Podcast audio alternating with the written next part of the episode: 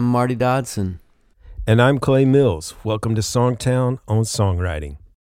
Hey, everybody. It's Marty Dodson. I'm here with Clay Mills.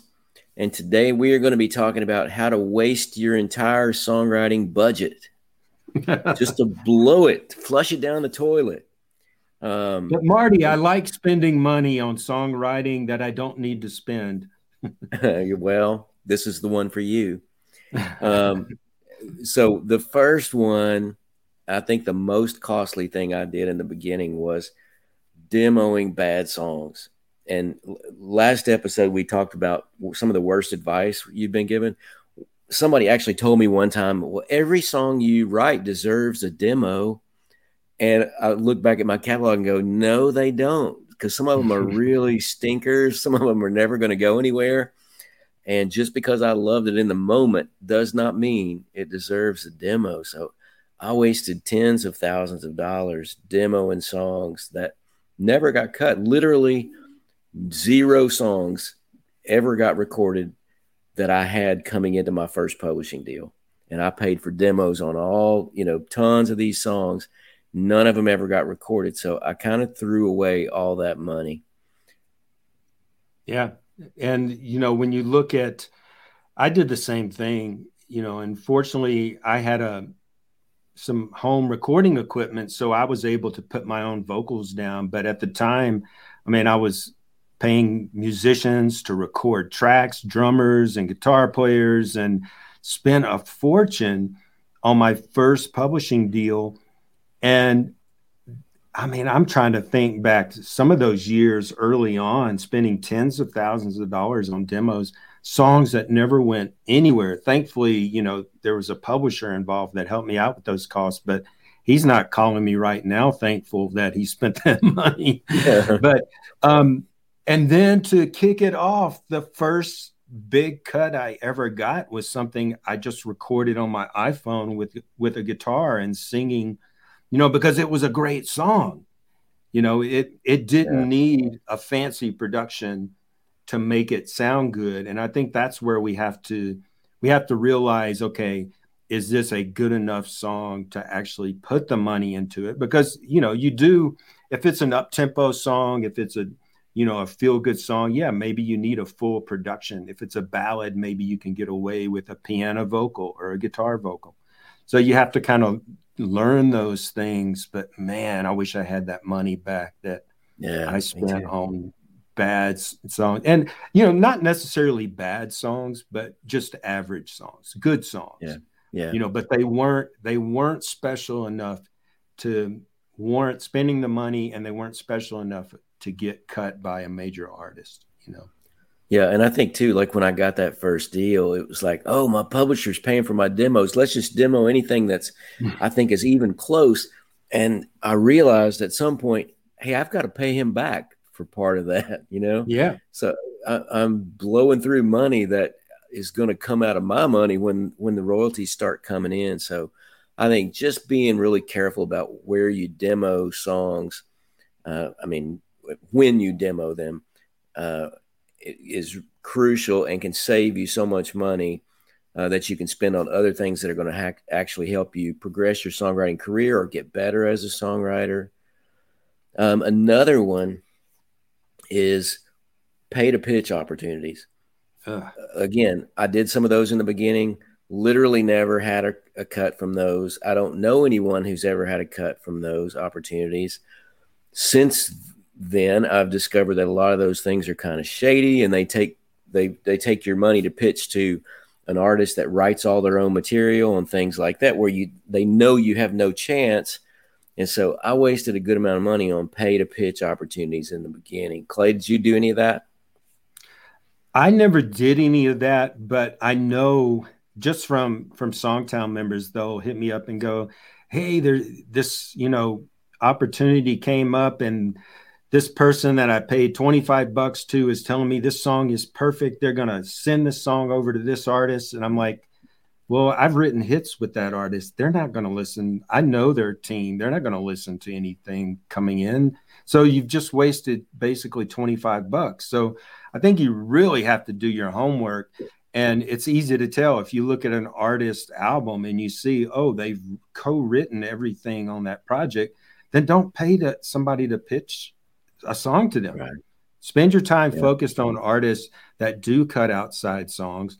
Try to find, and this is one thing we do with our edge groups is we hook you up with publishers who actually are pitching to artists that if you write a killer song they can get the song to to that team for that artist rather than us trying to throw together a pitch to publisher i mean i'm not saying they're all bad but just know this the real music business doesn't operate on pitch to publisher events that's not that's like outside the real music business mm-hmm. so just know that if you know a famous artist say keith urban who occasionally cuts outside material he doesn't even know about this event that you know he he doesn't know probably know the people doing it. He probably you know so just know that um there it's outside the peripheral of the real music business. Yeah. And you want to try to build your connections with real publishers. Um, for instance elizabeth brand um, she has sign writers at her publishing company. Um, they pitch songs daily to sync possibilities. They pitch songs to artists. Um, I just a friend of mine writes for them, um, Mark Irwin. He just got a song on a TV show, um, Yellowstone, that was pitched. Elizabeth, you know, um, has sync connections. So th- that's the way the business works, you know. And so that's why when we we bring someone like Elizabeth into to our edge groups, she's letting you know, okay, I can get a song to Tim McGraw. I know the people to do that. So this month, let's all try to write a song perfect for Tim McGraw. If you nail that, then you got a shot at actually getting it to Tim McGraw. But if you go on the majority of pitch sites, you know, one we know, Marty, it's run by someone in another state that's not even part of the country music scene, and they charge a lot of money for pitching, and that's that's they're not going to be able to get a song to Tim McGraw. They just don't have the connections to do that. Yeah. Yep. And Absolutely. we'll catch flack. Somebody's going to holler at us for saying this, and by all means, there are legitimate people out there. So I'm not discounting everyone, but just do your homework because yeah. there are a lot of people that aren't the real deal. Um, you go to their website, there's no name on the website they, they don't want to take responsibility for and put their face on there you know just do your homework please because you're going to yeah. spend a lot of money and we have yeah. members you know we have members that this publisher said he's going to get my song to so and so i just had to give him $2500 to re-demo the song you know and then yeah. well you're paying for their production company you're not yeah you know it's it's just sad Absolutely. Another place I have wasted a lot of my songwriting money is buying gear that I will probably never master. Mm-hmm. And so Clay is like a, a, studio junkie. He knows how to use all that stuff and he is good at it. So when he buys gear, he's buying gear that's going to up the quality of his productions and he knows how to use it. I do not. I'm I'm primarily a lyricist and so I've spent all this money on gear um, that I rarely use, and most of it um, is just sitting in boxes that I literally never use because I I didn't take the time to learn it, and even if I had, it wasn't going to make me a better lyricist or better songwriter, you know. So I think it's really important if you got a certain finite amount of songwriting dollars, don't go buying a bunch of gear to try to be like somebody else. You know, I was I was thinking maybe I could learn to to do demos like somebody like Clay, and that's just not going to be me, you know. So I try to now spend my money on things that are going to make me better with my skill set instead of trying to be like somebody else. Well, how Marty, how do you know? Because that's tough. I know people they're like, well, I'm going to learn to be a better producer at home, and I'm going to spend this year just doing that how do you know if you're wasting your time at it or you're like because i imagine for a lot of people if you don't know if you don't have an accurate picture of what your skills are how would you how would you go about figuring that out Well, for example, I've been playing guitar for 45 years and I'm still a very basic guitar player. So I'm not going to be realistically, I go, okay, I'm not going to be doing a recording and doing a great guitar track. That's just not going to happen.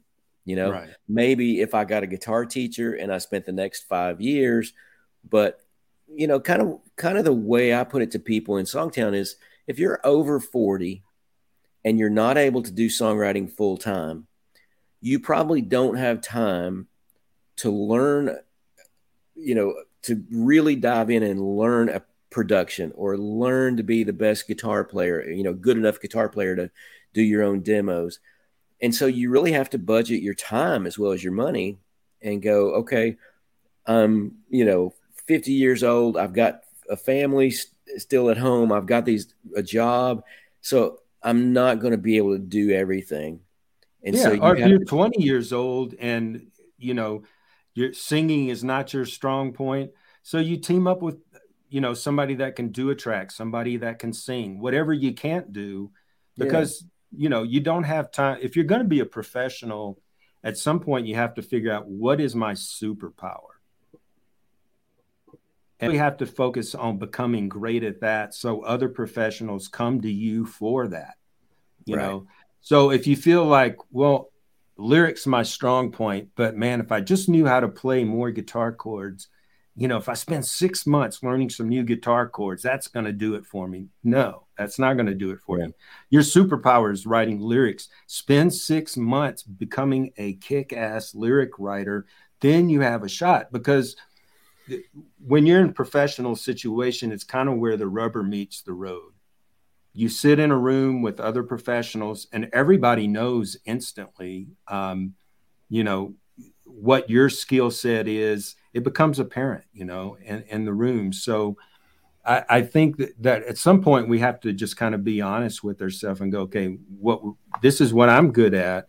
Let me really focus in and get better at that and and stop wasting time trying to you know it's just not time is money. So yeah. I mean, I, have got one person in Songtown who's talented that every couple of days he's sending me a new ad for a plugin. He's like, check out this plugin I just got. He's yet to ever send me a song or post a song or where he's actually using these plugins, but he gets wow. very excited about buying them. That's mm-hmm. when I think, okay, if you really want to be a songwriter, you've got to be spending 90 percent of your time writing songs.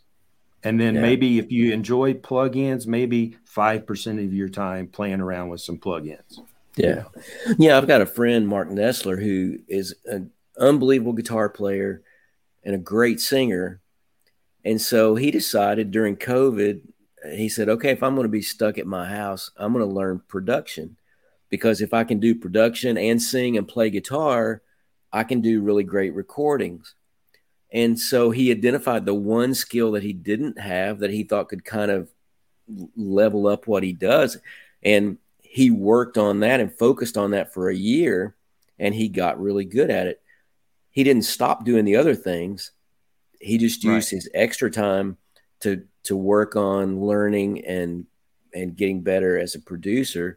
And now he's kind of a you know, a secret weapon because he's got all these skills that can do you know really great recording all by himself. Yeah, and he was already he had already spent decades becoming a world class songwriter and singer. I mean, right. So if he wants to take a little time to develop some other things by that point, okay, you know, because he's already got these superpowers that he can rely on. If he yeah. was just starting out and he hadn't had any success as a writer and he's going well, you know what i'm going to take a year or two to learn to build tracks then man what are you ever going to write a, a, great song i mean it's like you yeah. know yep so you know he kind of did that out of necessity and and he was forced to, to stay at home a lot more and he wasn't able to go to studios and so he thought okay this makes sense for me in my case, it didn't make sense for me to, to do that particular thing. So I worked on some other skill sets during COVID and and took advantage of that time in another way. Um, and then the last one I was going to talk about was paying non-qualified gurus to um, mentor me. And I haven't done a lot of that, but I, I did early in my career. I paid for some things. And then I got there and I thought, I'm not sure these people have really even done what I'm trying to do, you know? and so you and I both see lots of people that are just spending those songwriting dollars, you know, every shiny little thing, you know, get your song in front of blah, blah, blah, or, you know, learn how to do guitar tracks for TV or whatever it might be. And um, they're jumping on all these things instead of taking a second, like we've been talking about, to go, okay, what's really going to help me level up? And do these people have they really done what I'm trying to do? You know, can I trust that they know enough to really help me level up? So I think that's a big one. Yeah.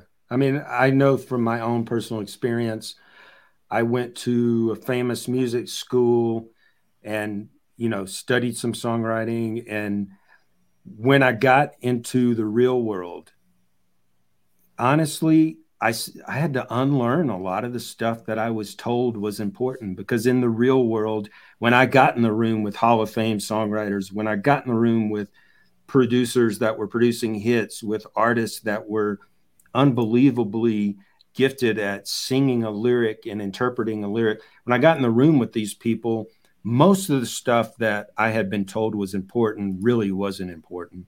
Yeah. And it sounded good. Like you might see somebody that's a songwriting guru on Instagram and they put up these flashy little shorts and they, I'm not talking about undershorts, I'm talking about short videos.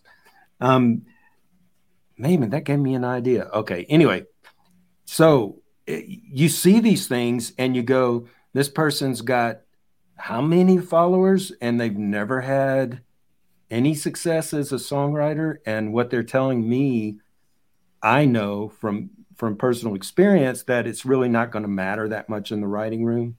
So I, be careful that you separate. Once again, do your homework. If it's somebody that has walked the walk, that knows what they're talking about, then see if the the advice rings true. But man, I see so many people that try they they maybe tried to make it as a writer or a producer and couldn't, so now they're like built this whole empire on telling other people how to do something. Man, I, I would just walk on past it and go to the source. You know, we could have done we were talking about some of the best advice anyone ever gave me. This was in one of our other podcasts, but man, I, I would just say the best advice probably anyone gave me is if you want to learn to do something, go learn it from someone doing it, you know? Yeah, absolutely. So let's talk for just a second about where do we recommend that you do spend your songwriting budget? Um, I would say if if there's some way you can learn from someone that has walked the walk, that knows what they're talking about, that has a track record, then yeah, I mean, any of that. I mean, I've I've taken don't don't tell anybody, Marty. I've taken some classes myself from people that I've admired. One of the Hall of Fame, the first Hall of Fame songwriter I ever got in a room with, he showed up five minutes late to the writing session, apologizing because he had been in a songwriting class. And I'm like, You're teaching? And he goes, No, I'm taking it. And I, I was like, Why? And he goes, Because I really like the teacher. And I figured if I learned one thing in the class, then it was worth it. And so, but it was somebody that was teaching that had had some success. And so I think definitely that um, just just make sure you're focused on people. But yeah, I mean, I've occasionally taken courses. And often even though i might take a course and sign up for something and go oh yeah this is um, you know a writers had a bunch of hits. Even so because you and i've been in so many pro writer rooms i'm going yeah well i've seen this every day for the last 20 years. But it still kind of helped reinforce it you know? It was like mm-hmm. good to see it again from from another perspective kind of but yeah, yeah. I would say spend your money with people that can walk the walk yeah, and uh, you know, make sure that you're doing things that help you level up. Yeah. you know, not things that make flashy promises. It's, you know, it, and that starts with being really honest with yourself about what your skill set is and what you can be world class at and what you're just going to be decent or good at. You know, so I'm never going to be a world class guitar player. I let that go and I work on trying to become a world class lyricist. So I'm I do things that help me get better in that that area, whether it's yeah, you know, we have a, a buddy Daniel Ross who filmed, great producer, filmed one of the courses on Songtown's website, and when he came in to film, he was telling me he was taking guitar lessons, and he certainly plays good enough. I wouldn't think he needs to take guitar lessons, but he was taking vocal lessons, guitar lessons, um, and he those were those were skills that he uses every day at his job, and he wanted to get better at those. So if you are a track person, if that's your superpower, and you know you go okay when i'm doing these tracks if i could just get a little bit better on guitar it would really help. Okay take take guitar lessons from somebody great that can teach you how to do that. That makes sense. Yeah. You know that that's spending money and, and daniel was great. And you know once again it's like even pros tiger woods as good a golf player as he was he always had a swing coach that that could you know tweak and tweak and tweak and get better and that he could blame if he didn't do well but I don't think he ever had a songwriting coach because that no. was not going to help his golf. Yeah. No. so yeah, just be sure you're spending your money on things that are going to help you level up. You're not wasting it on gear you're not going to use or demoing songs that are just decent. And you know, if you really focus in on what you're trying to do and who you are, that's going to help you spend your money wisely. So check out our show notes to learn about Songtown, to learn about books we've written uh, to learn about our sponsor, Sweetwater Gear. Awesome company, has everything in the world you could imagine in regard to instruments, recording gear, microphones, monitors, all that stuff. And we appreciate their sponsorship. We will see you next time.